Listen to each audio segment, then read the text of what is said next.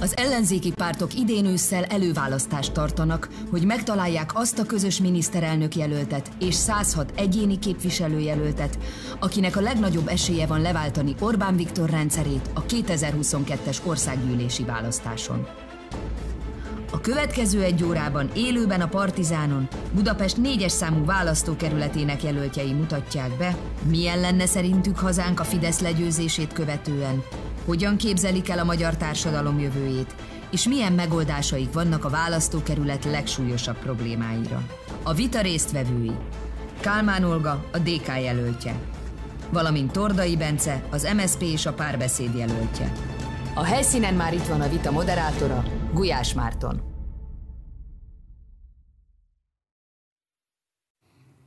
Szép jó estét kívánok, köszöntöm nézőinket, szervusztok! Élőben jelentkezünk Budapestről, ahol folytatódik a Partizán előválasztási vitasorozata. Összesen 32 egyéni körzetben szervezünk ilyen vitákat. A múlt héten indítottuk el ezt a sorozatot, és egészen a jövő hét végéig tartanak a viták. Ha szeretnél tájékozódni, akár a korábbi vitákat visszanézni, vagy a jövőbeni vitákról információt felelni, hogy hol, mikor és kik fognak összecsapni, vagy esetleg regisztrálnál nézőként, hogy személyesen követhessd a végig a vitáknak a lefolyását, akkor javaslom neked az előválasztás 22.hu oldalt, ahol minden szükséges információt összegyűjtöttünk ezzel kapcsolatban. A viták közvetítésében továbbra is média partnerünk a 444, tehát nem csak a Partizán, hanem a 444 felületein is tudod követni az aktuális vitákat. Van még a 444-en hírlevél is, a reggel 4, amelyre ha feliratkozol, akkor minden reggel 7 órakor az előző este vitáinak a legfontosabb, legizgalmasabb pillanatait elsőként kaphatod meg. És akkor most a vita szabályairól. Mindkét jelöltnek azonos időkeret áll a rendelkezésére, amennyiben az időkeretét felhasználja, úgy már többször nem szólhat fel az adott vitablogban. Van egy nyitóbeszéd, illetve egy záróbeszéd, amelynek az elmondása során a másik jelöltnek nincs lehetősége közbekérdezni, nincs lehetősége bármilyen módon is megszólalni. Van azonban három vitablokkunk, amelyben bármikor bárki átveheti a szót a másiktól, kérdezhetnek is a képviselőtársuktól, száfolhatják is a mondatait, tehát vitázhatnak egymással, úgyhogy innen is kérném a képviselőteket, hogy használják ezt a lehetőséget, és egymással vitázzanak, és ne velem. Kérdezem, hogy tiszták-e a szabályok? Abszolút. Igen. Köszönöm szépen. Akkor következzenek a nyitóbeszédek. A nyitóbeszédek elmondásának a sorrendjét sorsolással döntöttük el, ennek értelmében elsőként Kálmán Olga nyitóbeszéde következik. Jó estét kívánok mindenkinek! Kálmán Olga vagyok, a Demokratikus Koalíció elnökségi tagja, Budapest 4-es számú választókerületben a DK képviselőjelöltje, a Jobbik, a Mindenki Magyarországa mozgalom és a liberális párt támogatásával indulok. Hidegkúti lakos vagyok, két gyermek édesanyja. Tulajdonképpen 18 éves korom óta arra készültem, hogy politikai újságíró legyek. És nem másért, hanem azért, hogy feltegyem azokat a kérdéseket, amelyekkel aztán reményeim szerint a választ is ki tudom kényszeríteni. Mert hogy a világnak azon a felén, azon a, azon a tér felén, ahol még működik a demokrácia, bizony van súlya a kimondott szónak, és a politikusok, a döntéshozók vállalják a következményeket a tetteikért, meg a szavaikért. Mondom a világnak azon a felén, ahol még működik a demokrácia, Magyarország meg nem ilyen hely. Én a televíziós pályafutásom során ismerhetnek 25 év óta, kérlelhetetlen, tántoríthatatlan, és nagyon magabiztos akartam lenni mindig abban, amit képviselek, abban a témában, amiben a kérdéseket felteszem. Tulajdonképpen ugyanez a politikai hitvallásom is. Mert hogy a politikához ebben az országban, és ahhoz, hogy valamit megtudjunk, és végre kikényszerítsük az igaz beszédet a döntéshozókból, a fideszes képviselőkből, a kormánytagokból, bizony sokszor kérlelhetetlenség kell.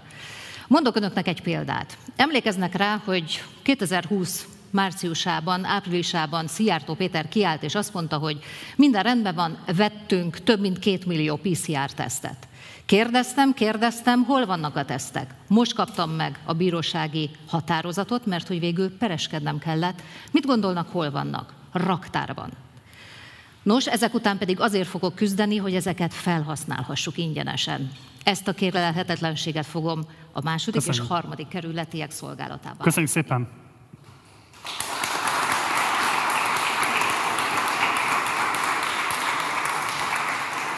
Tordai Bence nyitóbeszéde következik.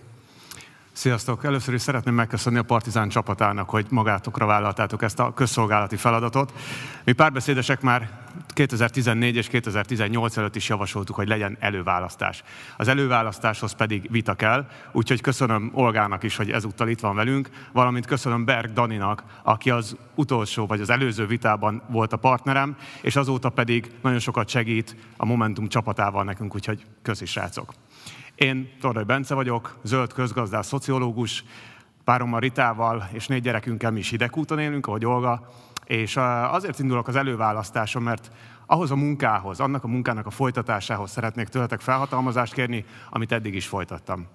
Az elmúlt hetekben nagyon sok jelöltől hallottam, hogy nem fog megremegni a térdük, amikor majd olyan helyzetbe kerülnek. Hát én 2010 óta küzdök az Orbán rezsim ellen, és nem remegett meg a térdem, amikor a rabszolgatörvény elleni tiltakozásnál Orbán Viktor arcába kellett tolni a kamerát, de amikor Tarlós István tolta az én arcomba a megafont, akkor sem remegett a térdem.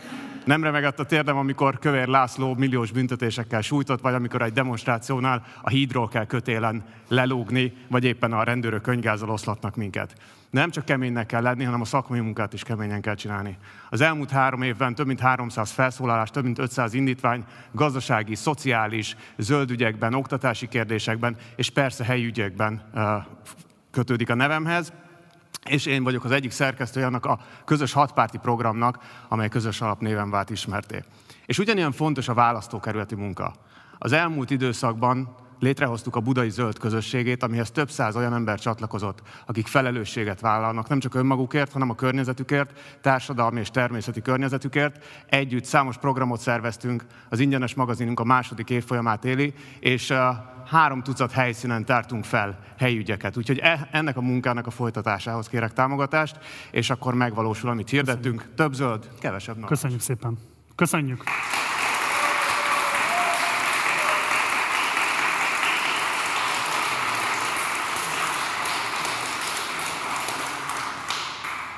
Ezek voltak a nyitóbeszédek, következik az első vitablokk.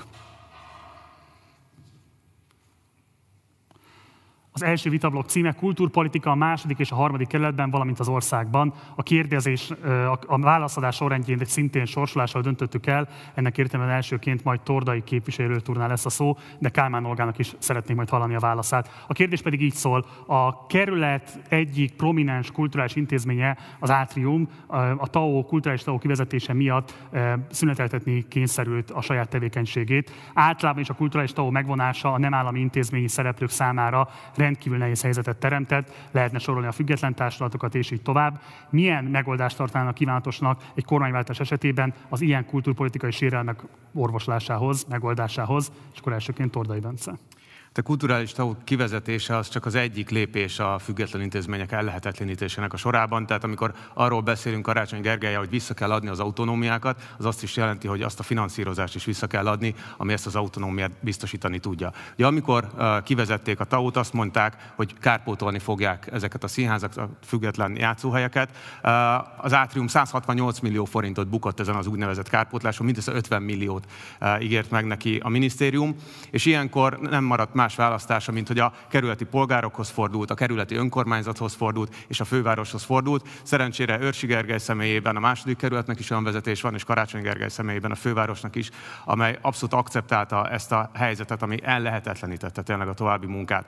De egyébként is a Fidesznek ez a kultúrharcos politikája az, aminek megállt kell szabnunk, az a térfoglalás, az, a, az az erőtér kialakítása, hogy Demeter Szilárdot idézem, ami a gyakorlatban azt jelenti, hogy mindent, ami a kultúrában él és mozog, megpróbálnak maguk alá gyűrni, legyen a színház, és akkor valahogy a Magyar Teátrumi Társulat alá Vignyánszkék begyűrik, legyen az uh, tényleg a kultúrának, a könnyűzenének és más ágazatoknak bármely terepe, ami Demeter Szilárd birodalmához fog tartozni, vagy amiről talán kevesebbet beszélünk, mert nem a magas kultúrának a része annyira, az a Nemzeti Művelődési Intézet, amit pedig Lezsák Sándor einstandolt, és 3500 intézmény fölött vett át az országban az irányítást.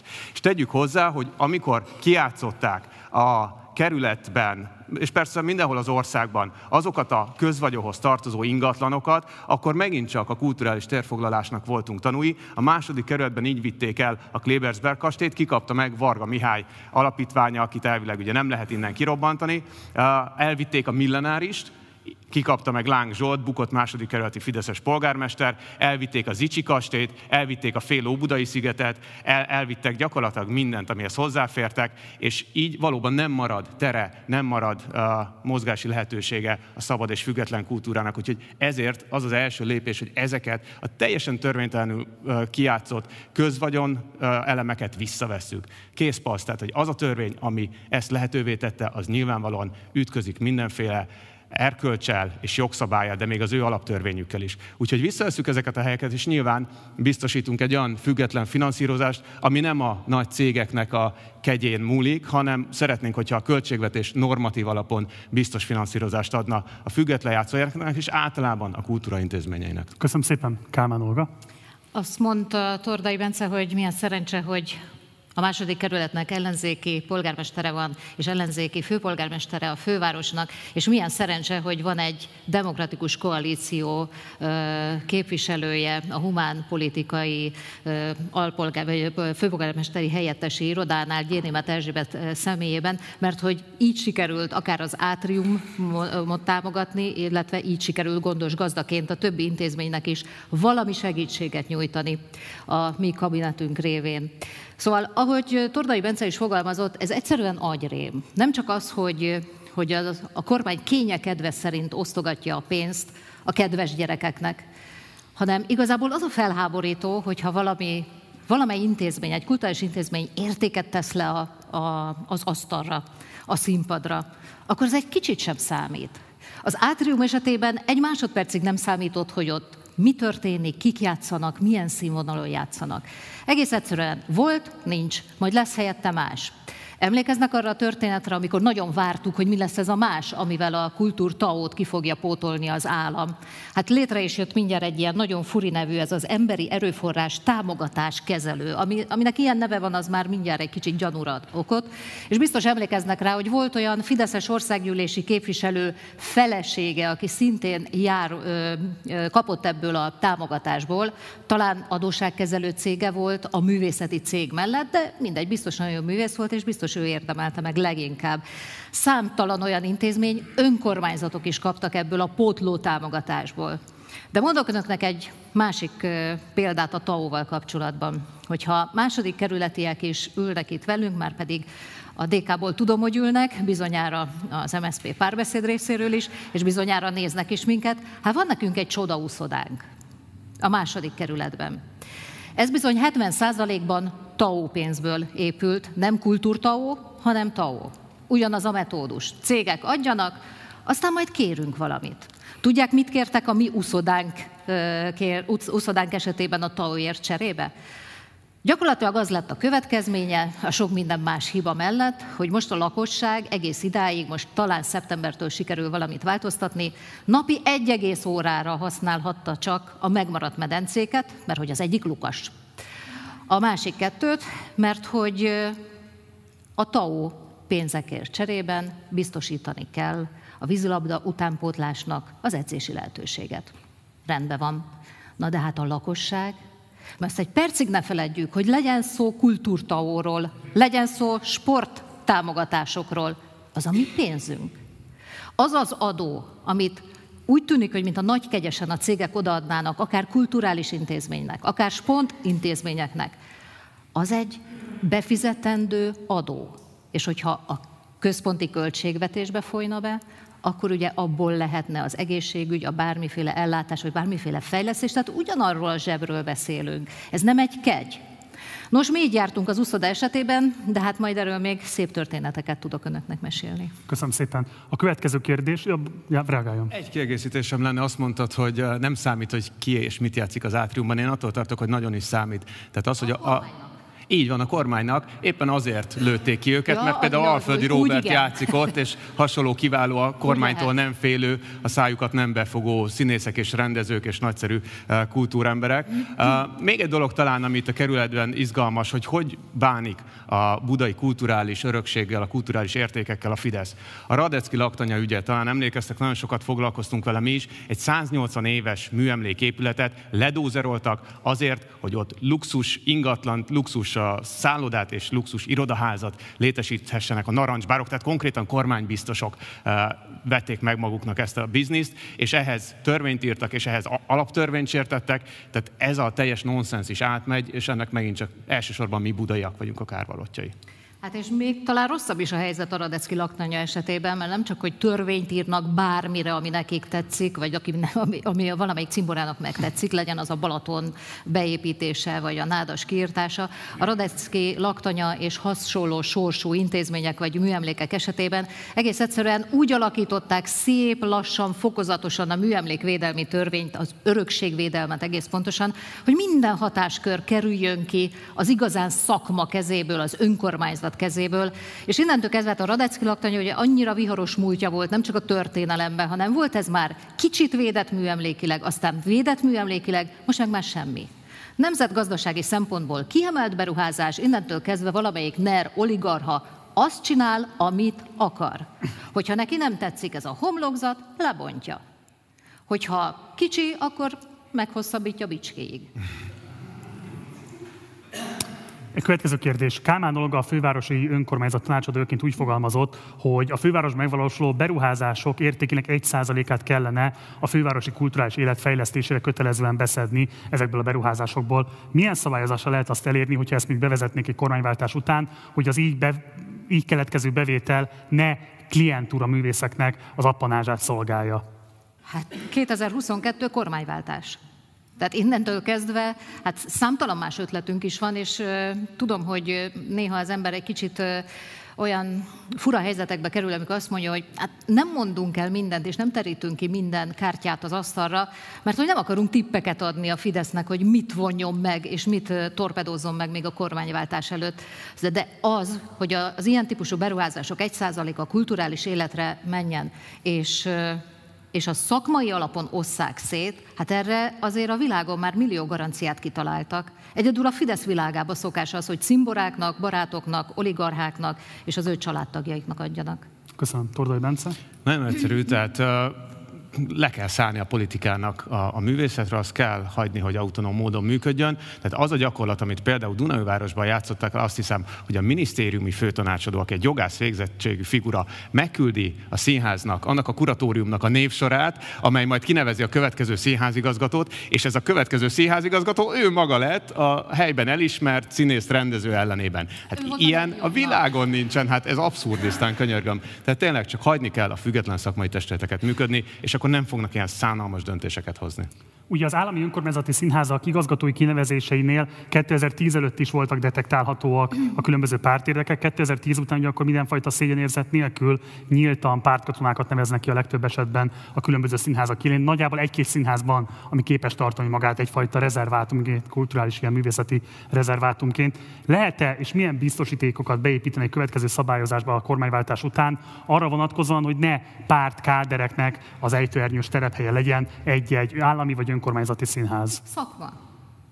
Tehát olyan, olyan egyszerű dolgokról beszélünk, csak már elszoktunk az egyszerű dolgoktól. Az, hogy a szakma döntsön a szakma sorsáról, jövőjéről, hogy egy társulat döntsön arról, hogy ki legyen a társulat élén. Hát ezek alapvetések, csak már elszoktunk tőle. Egyértelmű ez a kérdés. Ugye, ha a szakmáról beszélünk, pont a színház esetében a Teátrumi Társaság jelenleg a legszélesebb körű reprezentatív szervezete a színház szakmának, a legtöbb tagot számlája, és egyértelműen be van kötve a kormányzathoz. Ha ezt átadja neki, akkor nyilvánvalóan ők is ezt a gyakorlatot fogják folytatni. Hál' Istennek rajtuk kívül is vannak még szakemberek. Mi alapján lehet akkor válogatni közöttük?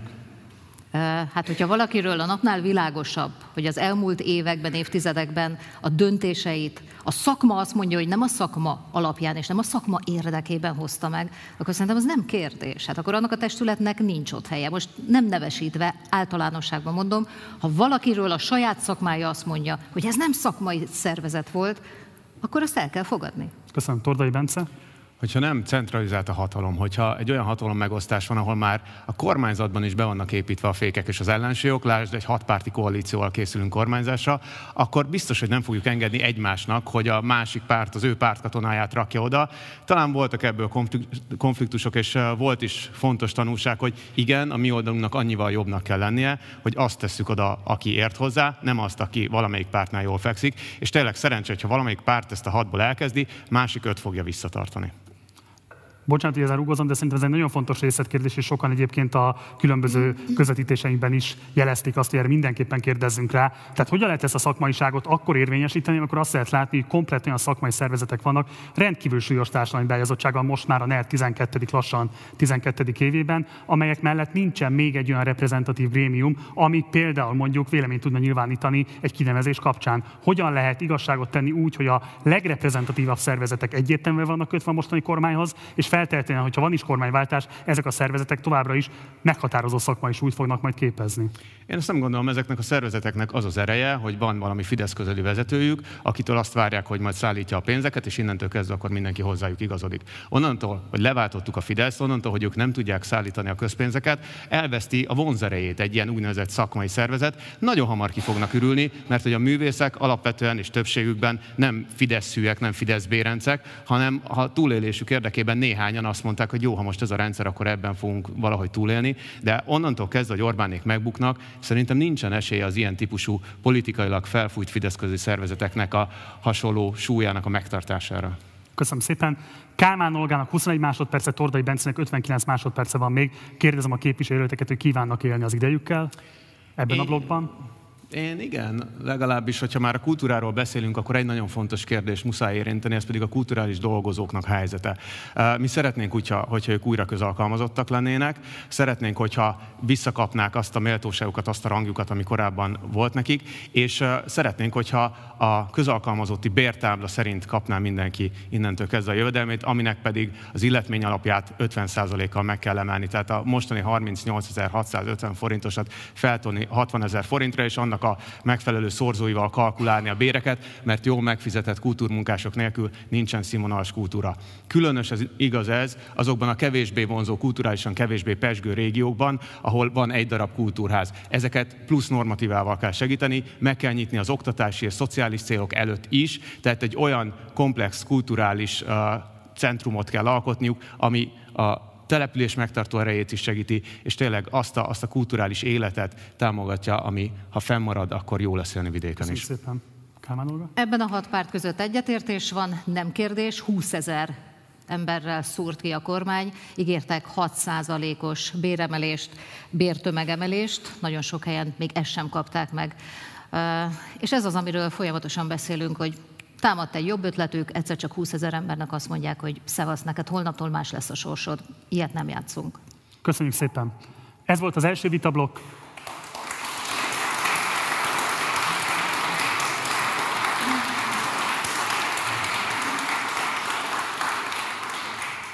Következik a második vitablokk.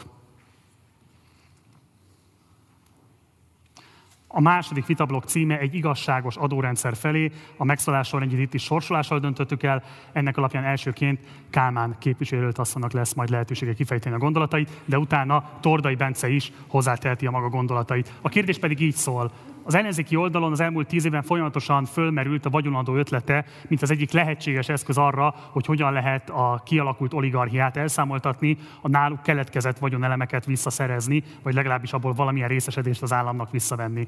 Támogatnának egy vagyonadót a 2022-es esetleges kormányváltás után, ha igen, milyen formában, és hogyan magyarázzák el ennek a szükségességét a választókörzetükben élők számára? Kimondottan az oligarchák elszámoltatása érdekében? Kérdezem, hogy arra, arra korlátozzák-e, vagy pedig bizonyos vagyon mennyiséghez kötnék-e például? Hát azt gondolom, hogy a dolog értelmezhetetlen. Az oligarchák elszámoltatása az nem adózás kérdése. A lopott vagyont azt el kell kobozni, és nem adóztatni kell. Ez ilyen egyszerű. Aki lopott,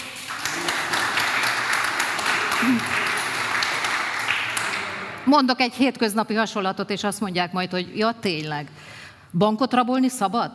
Nem. Közpénzt, közpénzt lopni szabad? Nem. Hogyha valaki bankot rabol, akkor azt mondjuk, hogy hó, ennyi fért a zsákba? Hát akkor megadóztatnám. Nem. Ezért börtön jár. Hogyha valaki a közpénzt vitte haza, azért is börtön jár. Ez a kormány nem úszhatja meg. De tényleg, és nem, mindig azt szoktam mondani, hogy nem politikai revanst. Nem arról beszélünk, hogy most megbosszuljuk az elmúlt 11 évet. Nem. Ha loptak, akkor nekik börtönbe a helyük. Nem másért, azért, mert lopni bűn. Ez ilyen egyszerű. A vagyonadóval kapcsolatban pedig azt mondom, hogy ez egy nagyon-nagyon nehéz kérdés, és mint ahogy már Tordai Bence említette, hatpárti koalícióra készülünk, ez nem számháború. Tehát én attól minden jelöltet, minden képviselő jelöltet óvnék, hogy valaki bedobjon egy ilyen kulcsot, olyan kulcsot, ilyen százalékot, ilyen határt, mert hogy ez az ország sorsa. Ezen múlik a hétköznapi életünk, és ezen múlik a gazdaság, egyáltalán az egész országnak a sorsa. Az adózást úgy átalakítani, hogy az igazságosabb legyen, hogy a gazdagabbak jobban hozzájáruljanak a közteherviseléshez, ez a hat pártnak az egyik alapvetése. A vagyoni adó, mint olyan, az viszont az egyik legnehezebb kérdés. Kíváncsi vagyok, hogy erről van-e saját véleménye a párbeszédnek, hogy mi az a vagyon, mi az a több vagyon, amikortól kezdve azt mondjuk, hogy te már adóz többet. Szerencsére így tudom mondani a közös hatpárti véleményt, tehát ezt azért kialkuttuk egymás között, és azt mondtuk, hogy igen, az óriás vagyonokat, a luxus vagyontárgyakat, a több milliárdos kastélyokat és hasonlókat meg kell adóztatni. Ebben a DK is egyetért velünk, és szerintem nincs ember az országban, aki ezt megkérdőjelezni érdemben. Sőt, a, olyan korábban neoliberálisnak tartott szervezetek, mint az IMF vagy az OECD is azt mondják, hogy a túlzott vagyoni egyenlőtlenségek, azok már a gazdasági fejlődésnek is a gátját jelentik. De valóban meg kell különböztetnünk három dolgot dolgot. Az egyik a vagyonadó, valahol nagyon magasan a luxus ingatlanokra, a magánrepülőkre, a magánjaktokra, meg a magánhelikopterekre ezt rá fogjuk verni. De van a másik, amit Olga már említett tulajdonképpen, hogy mi az, amit vissza kell venni vagy a törvény erejével, vagy a büntetőjog erejével. A törvény erejével veszük vissza a KEKVA nevű borzalmakban menekített közvagyont, egyszerűen azok semmisek azok a törvények, és a BTK, a büntető törvénykönyvben ismert vagyonelkobzás módszerével fogjuk azokat a bűnözőket, akik a közvagyon még ennél is profánabb módon lopták ki, megbüntetni. Eddig tökéletesen egyetértünk, de van még egy dolog, hogy azért az oligarchákat az adóztatás módszerével is meg kell sanyargatni, mert attól tartok, hogy az összes túlárazott közbeszerzést nem fogja tudni feltárni az ügyészség, vagy nem elég gyorsan fogja tudni feltárni elképesztően szövevényes bűnügyek. Ezek, ezek a vagyonok, azok ott lesznek hosszú évekig, mire egy, egy büntetőügy lefolyik. Úgyhogy én azt mondom, és egyébként ebben megint csak hatpárti konszenzus van, de nagyon támogatjuk, és talán mi párbeszédesek javasoltuk először, hogy igenis legyen egy oligarchadó, ami a vagyongyarapodást alapját uh, határozza meg, egy sávos, progresszív, nagyon masszívan emelkedő adókulcsokkal meghatároz, úgyhogy így is, és úgy is visszaveszük ezeket a vagyonokat.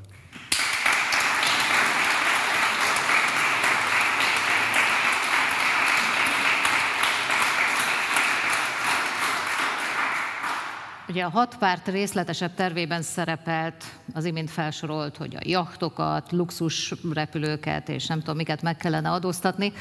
Van egy rossz hírem, ezek igaz-igaz fickók, mert hogy a legtöbb ilyen vagyontárgy az külföldön van bejegyezve, és külföldi tulajdonosa van, nem a magyar oligarha az igazi tulajdonos, ő csak használja. Szerintem a legtöbb Fidesz cimborának és Orbán cimborának a nevén nincs a jacht, meg nincs a repülő, hanem az valahol valami offshore szigeten van bejegyezve valamilyen cégnél. Ezeket ugye nagyon nehéz lenne. Te használod, akkor te fizes utána adót. Szóval ez egy bonyolult kérdés. A, az ingatlan adó, tehát a vagyoni értéket, hogyha az ingatlan képezi, az pedig azért szintén óriási körültekintést igényel a hat párt részéről, mert most itt az ajánlásgyűjtés kapcsán én nagyon-nagyon-nagyon sok olyan utcában jártam, olyan kerületben jártam, amelyek a második kerületnek az egyik leggazdagabb részei. És hát ilyen több millió forintos villák vannak. És a több millió forintos villa szomszédságában pedig egy régi, akár 80-100 éves vagy 100 év fölötti ház ahol generációk nőttek fel, és generációk éltek. És bizony nagyon sok ilyen alaksori lakásban, tehát a szép, hajdan volt szép épület alaksori lakásában jártam több helyen is. Ezek az emberek nem tehetnek arról, hogy ők, a szüleik, a dédszüleik itt nőttek fel. Viszont ez a ház a területnek és a, a kerületnek köszönhetően akár több millió forintot is érhet most. Ő nem akarja eladni, mert itt akarja leélni az életét. Tudják, hány ilyen sors van a második kerületben? Ne csak a villákat vegyük észre, hanem vegyük észre ezeket a sorsokat is. Őket például hogy vesszük ki a nagy kalapból, hogy van egy értékes ingatlanod, akkor fizess adót.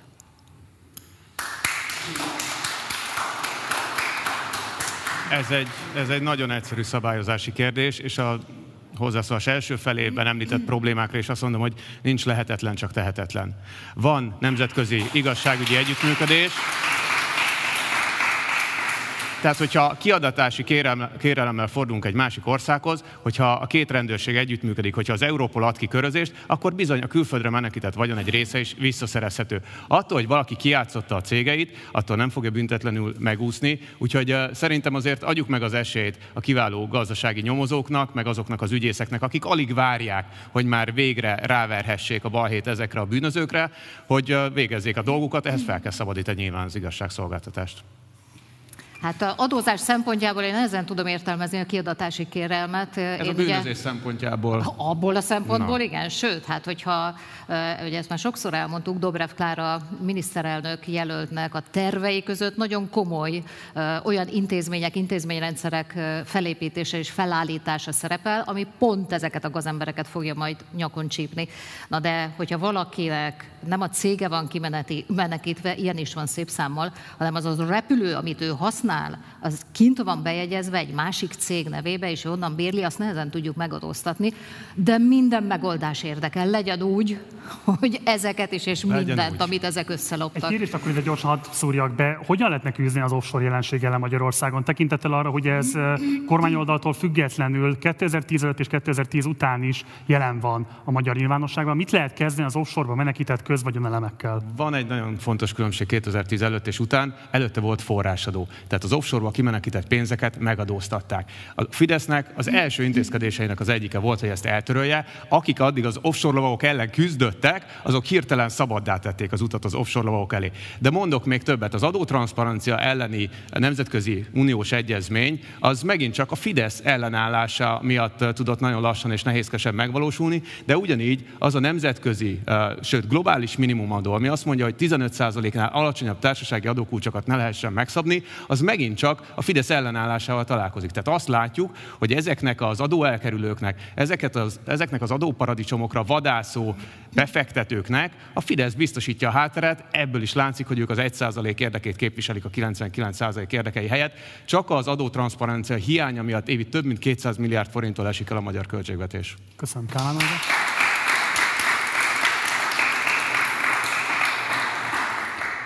Beszéljünk szerintem az adórendszerrel, mert ugye ez egy nagy átfogó kérdés volt, nem csak a vagyon és a vagyoni típusú adó.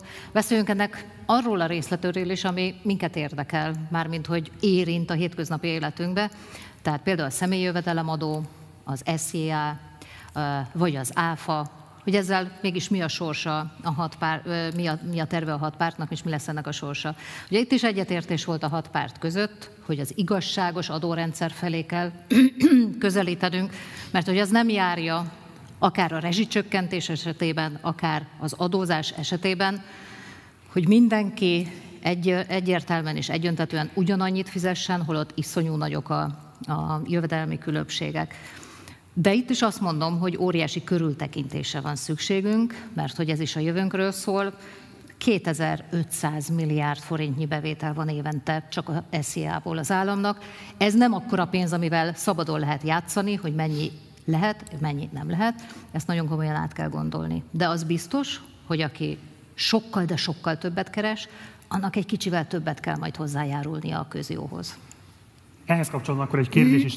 Értettem, hogy nem fognak konkrét számokat elmondani, mert az majd a közös ellenzéki programnak lesz a sajátja, de elvek szintjén mégis kérem, hogy adjanak választ arra vonatkozóan, hogy a magyar kormány mostani álláspontja az, hogy egy kulcsos személyi jövedelemadó, illetve Európai Uniós szinten rekordalacsony társasági adó. Milyen elvek alapján próbálnának ezen változtatni, vagy pedig meghagynák ezt így egy 22-es kormányváltás után, és akkor elsőként Tordai Bencé a szó. Hát az SZIA nem rekordalacsony, hanem hogyha az alacsony jövedelmeket nézzük, akkor majdnem rekordmagas az adóék, közel 40 43 Nem százalék. Nem arra mondtam.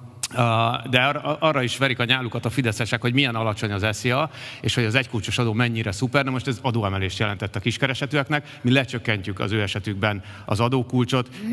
Én a nulla kulcsot preferálom, tehát az első 200 ezer forintig legyen nulla az SZIA hát kulcs. Mondjunk, így van. Hát, hogyha a jóságos Orbán atyánk majd megadja nekünk, ugye? Ez, ez nem kérdés, a döntés megszületett. Van egy másik konkrét szám, az a Katán soknak a 40%-os büntetőadója, azt biztos, hogy eltöröljük.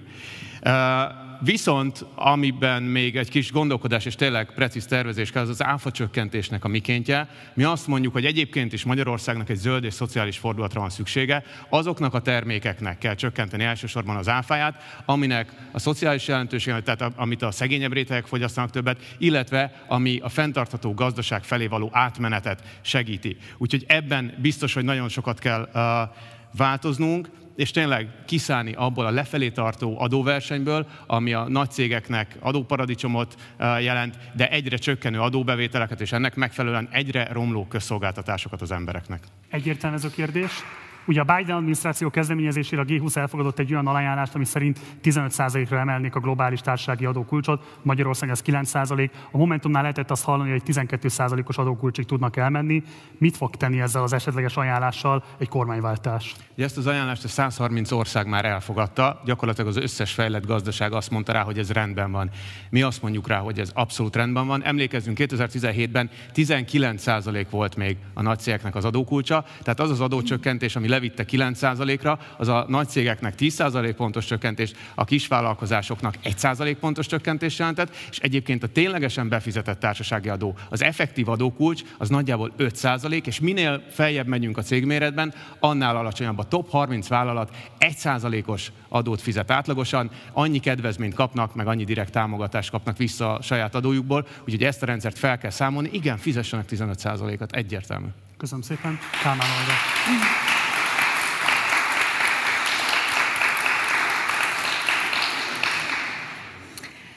Hát én a legnagyobb problémát inkább ezekkel a mesebeli beruházási támogatásokkal látom. Tehát ma a multicégek nem igazán azért jönnek ide, mert hogy olyan kedvező a társasági adó, nyereségadó, hanem akkora támogatásokat adnak. Itt csak úgy röpülnek a milliárdok hogy a cég ide jöjjön, valamelyik multinacionális cég. Azt kell elérni, hogy a tudásunkért jöjjön ide, azért a humán erőforrásért, amit Magyarország biztosítani tud, és nem kell őket milliárdokkal támogatni úgy, hogy a hazai kis és középvállalkozásokat meg nem támogatjuk. Ez így nem járja. Köszönjük szépen!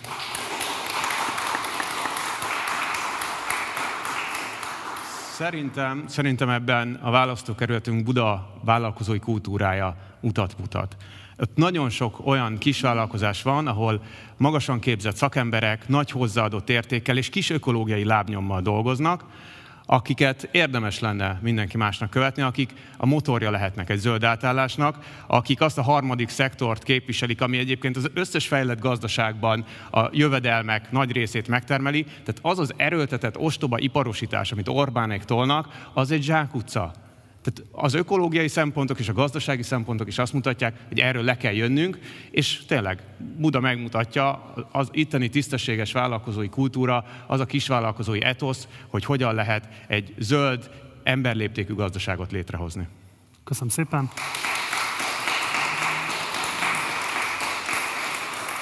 Felkívánja használni még azt a 9 másodpercet, hogy mehetünk tovább. Odadom. Köszönjük szépen, ez volt a második vitablok, következik a harmadik és egyben utolsó vitablok. Kormányváltás vagy rendszerváltás, így szól a blokknak a címe, és akkor első kérdésem így szól önökhöz. Két rendkívül erős, széles körben ismert karakán ellenzéki jelölt áll most itt a közönség előtt. Számos kritika írja az ellenzéki előválasztást arra vonatkozóan, hogy Budapestre koncentrál, a fővárosba indítja el az igazán erős embereit, miközben a fővároson kívül kellene a billegő körzeteket átállítani, hiszen feltehetően, hogyha az elemzések helytállóak, akkor igen komoly ellenzéki győzelem lesz a fővárosban amúgy is, nem itt fog eldőlni a kormányváltás kérdése. Ehhez képest most két erős jelölt egy nyerőkörzetben mérkőzik meg egymással szemben. Úgyhogy azt kérem önöktől, hogy az előző két blogban nem igazán derült ki szerintem a közönség számára, hogy mi az, ami élesen megkülönbözteti önöket egymástól. Azt kérem, hogy első körben mondjanak egy olyan szakpolitikai javaslatot, vagy bármilyen más politikai javaslatot, amit önök képviselnek megkülönböztetetten képviselőtársukkal szemben, és ami miatt kérik a támogatását a szavazóknak. A megszólás sorrendjét itt is sorsolással döntöttük el, ennek alapján elsőként Kálmán Olgája szó. Nehezen tudok egy valamit kiemelni, mert hogy jobbnál jobb ötleteink vannak a demokratikus koalícióban. És ezeket az ötleteket önök már tudják is, hogy mit kell megvalósítani ebben az országban, és mit kell megvalósítani második és harmadik kerületben. Mégis, hogyha most nem az országos szintre érvényes programokat tekintem át, hanem a saját lakóhelyemre, és most ez esetben választókerületemre koncentrálok, akkor azt mondom, hogy ennek a két kerületnek a közlekedési gondjait meg kell oldani. Ez már egyszerűen nem tűr halasztást. Mi szerintem elfogult vagyok, a főváros legszebb kerületében lakunk, de hogy innen az emberek, amikor bejutnak, vagy megpróbálnak bejutni a gyerekük iskolájába, megpróbálnak bejutni a munkahelyükre, az mennyi időt veszel az életükből, az egész egyszerűen nem maradhat így. Nézzék meg, hogy milyen az úthálózat, nézzék meg, hogy milyen a kötött pályás úthálózat, nézzék meg a Békás megyeri hév akadálymentesítését, ne keressék, mert nincs.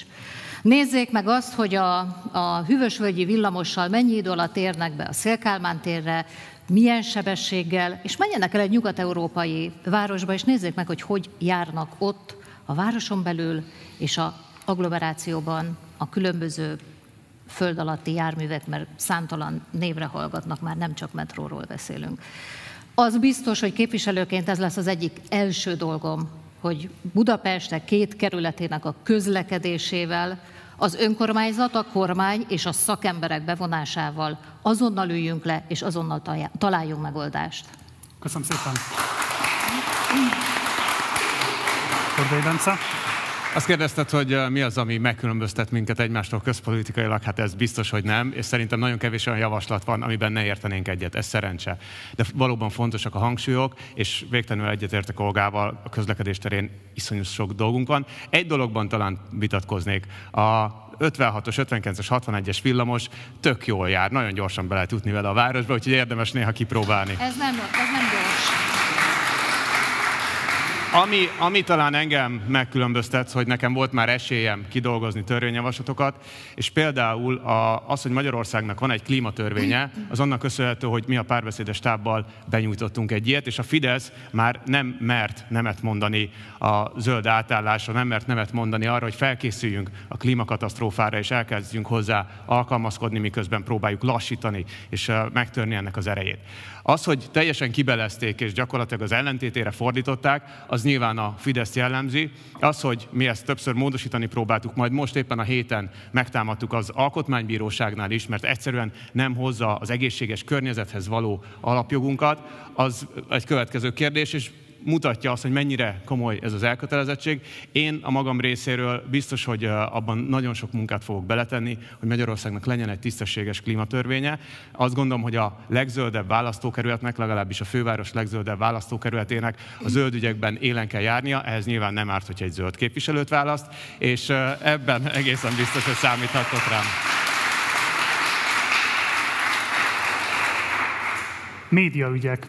2010 után a Fidesz kormányzat egy egészen szélsőséges propaganda konglomerátumot hozott létre, számos al csoportja van ennek, lehetne beszélni a közmédiáról, arról már többen is beszéltek, hogy milyen módon alakítanák át. Van ugyanakkor egy olyan konglomerátum, amiről kevés szó szokott esni, miközben talán befolyását tekintve fontosabb is egy picit, mint a közmédiumok egésze, ez pedig a Kesma birodalom. Mit lehet kezdeni a Kesma birodalom a kormányváltás esetében? Államosítani kell, vagy pedig privatizálni kell? Milyen módon lehet azt a befolyást megszüntetni, amivel jelenleg konkrétan a vidéki laphálózat egészét dominálja a központi kormányzat, úgy pénzügyileg, mint egyébként az üzeneteket tekintve, és akkor elsőként Kálmán Olgája szó. Hát én ezt a bizonyos Kesma birodalmat csak médiatéjesznek hívom. Biztos emlékeznek rá, amikor minden vállalkozó, akinek már, már megvolt a kis maga jussa a Fidesz birodalmába, egyszer csak, jaj, tényleg, hát akkor felajánlom. És mindenki felajánlotta a közösbe. Biztos emlékeznek rá, a Mérce készített egy összeállítást, és nem is idei ez az összeállítás, hogy 496 sajtótermék került már a Fideszhez és a Fidesz környezetébe e Kesma birodalom révén. Hogy mit kell ezzel csinálni? Hát széjjel zavarni ezt a képződményt. De ez nem kérdés a propagandát megőrizni, vagy a propagandáról bármit gondolni, hogy van-e köze a médiához, van-e köze a sajtószabadsághoz, van-e köze bármilyen média törvényhez szabályozás, semmi. Hát azt csinálnak, amit akarnak. Szócsövek. Gyakorlatilag a kormány propaganda birodalmáról beszélünk. Hogy az egyes újságírók és az ő médiumukkal, ami megvolt, hogy mi legyen, azt szerintem döntsék el ők szabadítsuk fel őket. Szerintetek, vagy önök szerint azok a vidéki napilapok, akiknek egyszer csak szóltak a szerkesztőségnek, hogy holnaptól te is a kesmába tartozol, azok mind egy, egy emberként örültek annak, hogy na, akkor csatlakozhattunk a Fidesz birodalmához, dehogy örültek. Adjuk vissza a megyei napilapokat a megyéknek, adjuk vissza a jogos tulajdonának, de ezt a kesmát, mint hogy ez egy szörnyszülött, ezt abban a pillanatban meg kell szüntetni, az biztos. Egyértelmű a kérdés.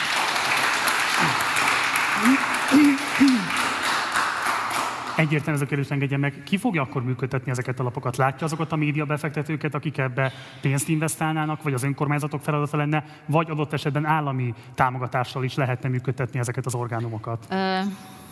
Szerintem ennél sokkal egyszerűbb a, a helyzet. Tehát most is azért vannak a szabad sajtónak megmaradt kis csírái a vidéki, tehát a megy, megyéken, a megyékben is, a megyei jogú városokban elsősorban. Pont e elzsákmányolt kesmalapok után jöttek ők létre, egy-egy szabad újságíró társaság alakította, vissza kell adni nekik. Nem biztos, hogy mindenhova óriási tőkét kell bevonni, egyébként a sajtó pénzbe kerül, de bizony ott az önkormányzat, ott az állam, ott vannak a, a, a, az eddigi tulajdonosok a megyei lapok esetében. Minden, minden érdeklődött meg kell keresni, és meg kell mondani, hogy szabad sajtót kell csinálni. Ennyi. Köszönöm szépen. Tordai Bence? Még egy értelmező kérdésem lehet, mert ez engem tényleg izgat, hogy mi, mi az, hogy szétzavarni őket? Olyan, mint kesma, nincs. A kesmát, ezt a képződményt. A kesma tulajdonképpen Mészáros Lőrinc. Ez ilyen egyszerű. Csak hogy karhatalmi erővel, vagy ja, mi persze, fog történni? Igen, hogy, igen. Ne, ne, ne, igen. csak tényleg, tényleg Igen, karhatalmi erővel, persze, de hogy is. Ha nem? Nincs, kesma nincs. Kesma, mint olyan Valósághajlítással. Oké, okay, megoldjuk. De tényleg nem érted? Hát nem pontosan, én szeretném tényleg de mit, látni a cselekvési tervet. De mit nem értesz azon, hogyha valami a, a magyar társadalom, a magyar demokrácia ellen cselekedett, akkor azt meg kell szüntetni. Ez ilyen egyszerű, Bence. Ha egyszerű, akkor át fogjuk bízni, ezt teljesen Legyen jó. így. Oké. Okay. Nekünk van egy még egyszerűbb megoldásunk. Ugye Karácsony Gergely egy nagyon részletes cselekvési tervet dolgozott ki arra, hogy hogyan lehet az átmenetet az Orbán rezsim lebontása utáni állapotba megtenni, és ennek része az is nyilván, hogy ezt az elképesztő média propaganda gépezetet, ezt megszüntetni. És végtelenül egyszerű a megoldás. El kell zárni a pénzsapokat. A Kesma birodalom olyan masszívan veszteséges, hogy miután az állami pénzek nem fognak oda tovább folyni, ezeknek a nagy része pillanatok alatt csődbe megy, egy-két zászlós hajót tudnak megtartani ideig, óráig, de azok is pusztulni fognak, mert nem hoznak minőséget, nincs olvasottságuk, nincs nézettségük, nincs hallgatottságuk. Erre az ostoba uszításra Magyarországon szerencsére nagyon kevesen kíváncsiak. Úgyhogy onnantól kezdve, hogy állami százmilliárdokból éves szinten nem tartják fenn, a Kesma birodalom össze fog omlani. Szerintünk ez az egyszerű megoldás. Ugyanarról beszélünk. Nem csak De az értelmező kérdés ide is szól, mi lesz a helyén? Tehát honnan lesznek majd olyan médiatulajdonosok, akik elindítanak egy-egy ilyen vállalkozást, pláne 30 ilyen év után, amikor azt lehetett látni, hogy kormányváltások vannak, és azzal egyébként tulajdonosi viszonyok is teljesen megváltoznak, ki fog fektetni egy új médiabirodalom létrehozatalába, vagy akár csak egy az elindításába? Szerintem vannak nagyon jó példák Magyarországon hogy más nagyok a partizán is ilyen, nem hiszem, hogy nagy befektetők vannak mögötte.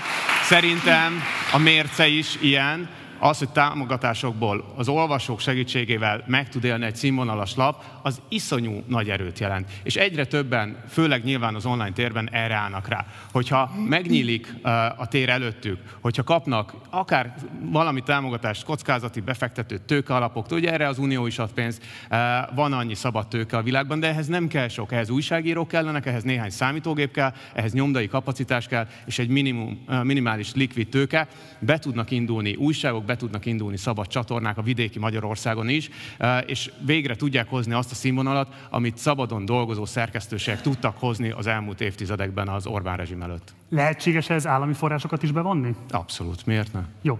És akkor egy másik kérdés még a média kérdéshez kapcsolódóan, erről kevés szó szokott esni, de szerintem egy fontos kérdés, és kíváncsi vagyok az álláspontjukra.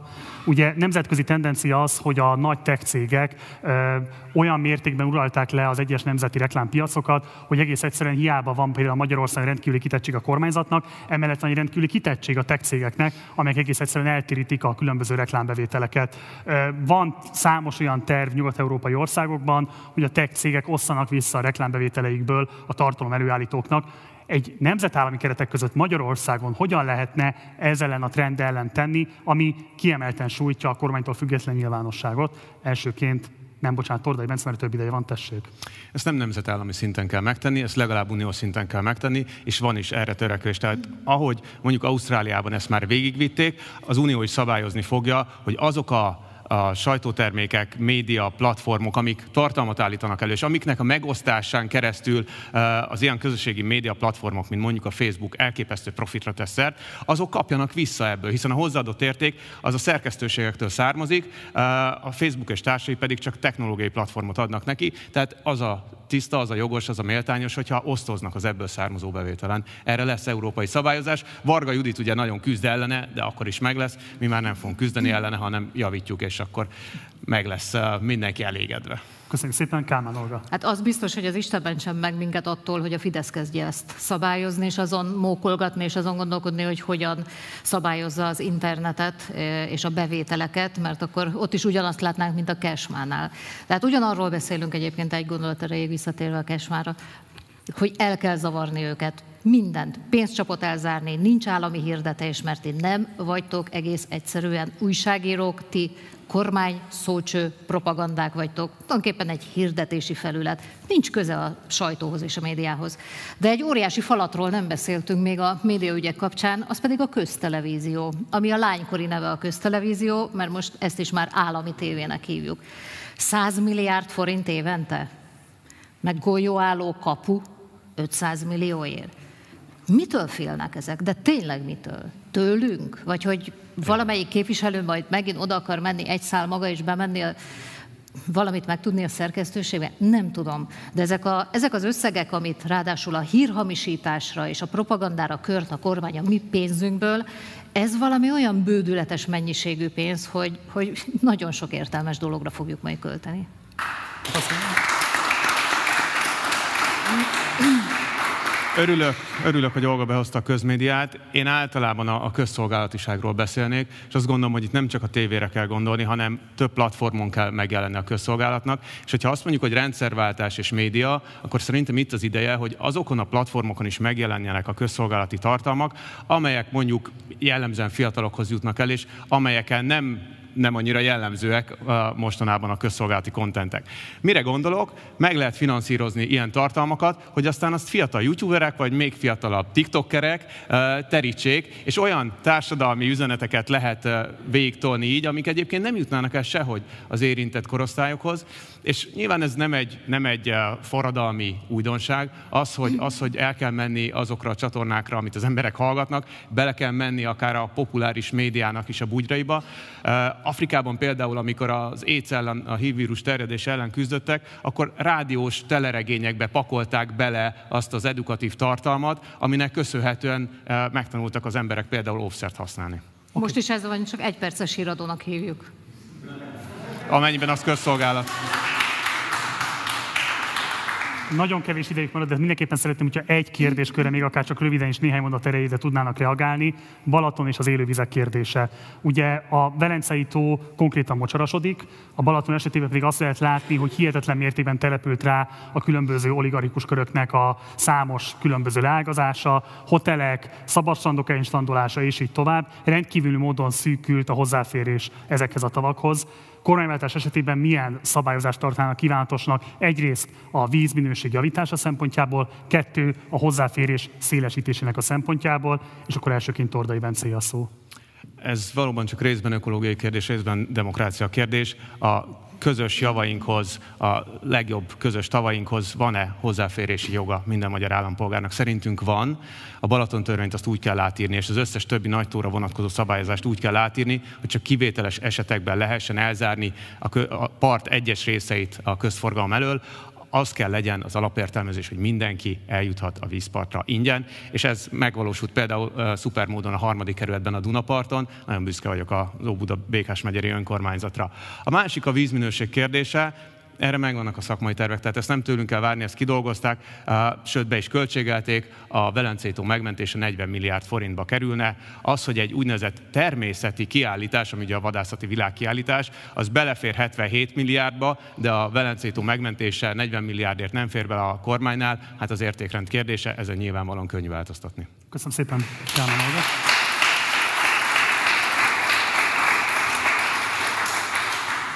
tulajdonképpen a Balaton már a, az egész Fidesz kormánynak egy ilyen, egy ilyen tablóképe. Amit lehetett, leraboltak, olcsón megszereztek, utána pedig felmarkolták az állami támogatást, hogy felújítsák a szállodát, és utána bezsebeljék a hasznot. Na ez is például a tisztességtelenül szerzett vagyon elemek közé tartozik, szerintem így sincs pardon, ezeket is vissza kell szerezni. Mi pénzünkből vették, és mi pénzünkből újították fel. Köszönöm szépen! Tordai Vencék van még három másodperce, kívánja használni, hogy mehetünk Köszönöm, tovább. Nem. Köszönjük szépen. Ez volt az utolsó vitablok, következnek a záróbeszédek. A záróbeszédek sorrendjét szintén sorsolással döntöttük el. Ennek alapján elsőként Tordai Bence záróbeszéde következik. Akit nem tudtam meggyőzni az elmúlt évtized munkájával, vagy az elmúlt hónapok kampányával, akit nem győznek meg a számok arról, hogy a legerősebb közös jelöltet kell támogatni, aki a Fideszt a leginkább meg tudja verni majd jövő áprilisban. Azt most már valószínűleg nem fogom tudni meggyőzni egy perc, 40 másodperc alatt. Úgyhogy most azokhoz szólok, ahhoz a több ezer budai polgárhoz, akik viszont jó szívvel támogatnak, hogy nem elég a csendes szimpátia, el kell menni szavazni, be kell állni a sátraknál a sorokba, lehet, hogy nagyon hosszú sorokba, vagy regisztrálni kell az előválasztás.hu az online szavazásra. A sátrakat megtaláljátok a párbeszéd.hu per Tordai Bence oldalon, nyitva kutatások, helyszínek, minden ott van. Ne tévedjünk, a közvélemény kutatásokat megnyerni nem elég. Választást kell nyerni, és ehhez előválasztást kell nyerni, úgyhogy nagyon számítok rátok, remélem ott lesztek. Végül Szeretném megköszönni az együttműködést a második és harmadik kerületi önkormányzat vezetőinek, képviselőknek, polgármestereknek, alpolgármestereknek, amit a kampányban nyújtottak, és szeretném megköszönni a miniszterelnök jelöltek közül azoknak a támogatását, akik kiálltak mellettem Karácsony Gergelynek, Márkizaj Péternek és Fekete Győr Andrásnak, valamint a párbeszéd, az MSP, a Momentum, az LMP, az MMM, az Új Világ Néppárt, a Budai Kossuth Kör, a zöld frontosok, illetve a budai zöld aktivistáknak a segítségét. Köszönöm, nagyok vagytok!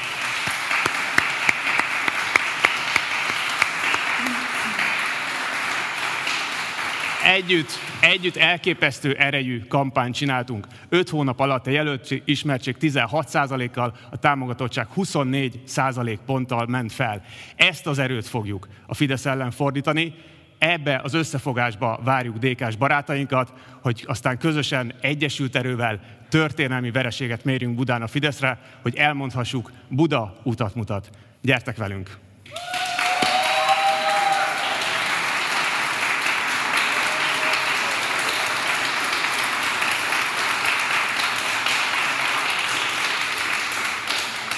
Köszönjük szépen! Kálmán Olga záróbeszéde következik.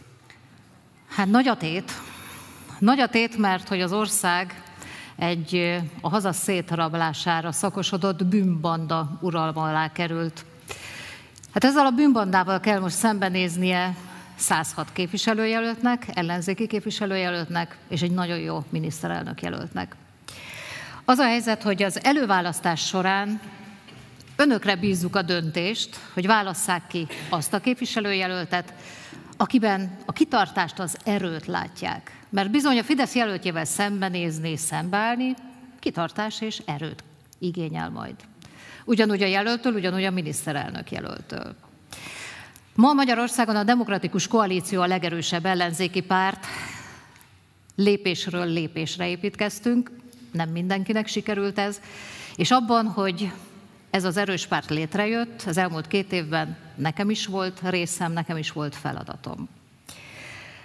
Hogyha a második kerületiek visszagondolnak, hogy 2018-ban milyen volt a választási matek a kerületben, akkor emlékezhetnek rá, hogy a Demokratikus Koalíció jelöltje alig pár százalékkal maradt alul a Fideszes Varga Mihály mögött. Úgy, hogy egy másik ellenzéki jelölt elvitt 10 százalékot. Aztán a többiek is még párat.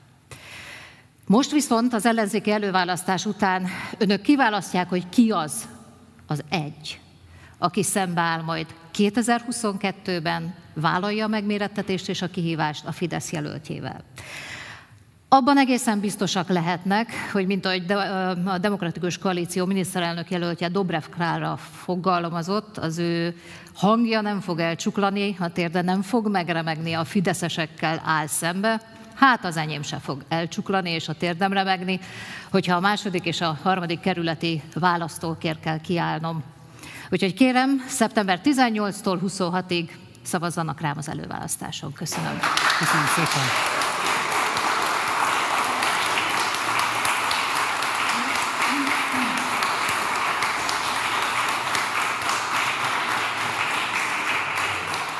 Köszönjük szépen ezzel a vita véget ért. Nagyon szépen köszönöm mindkét képviselőjelöltnek, hogy elfogadták a meghívásunkat, és hogy megismertették a gondolataikat a nézőinkkel. Egy nagy tapsot szeretnék kérni a közönségtől mindkét képviselőjelöltnek.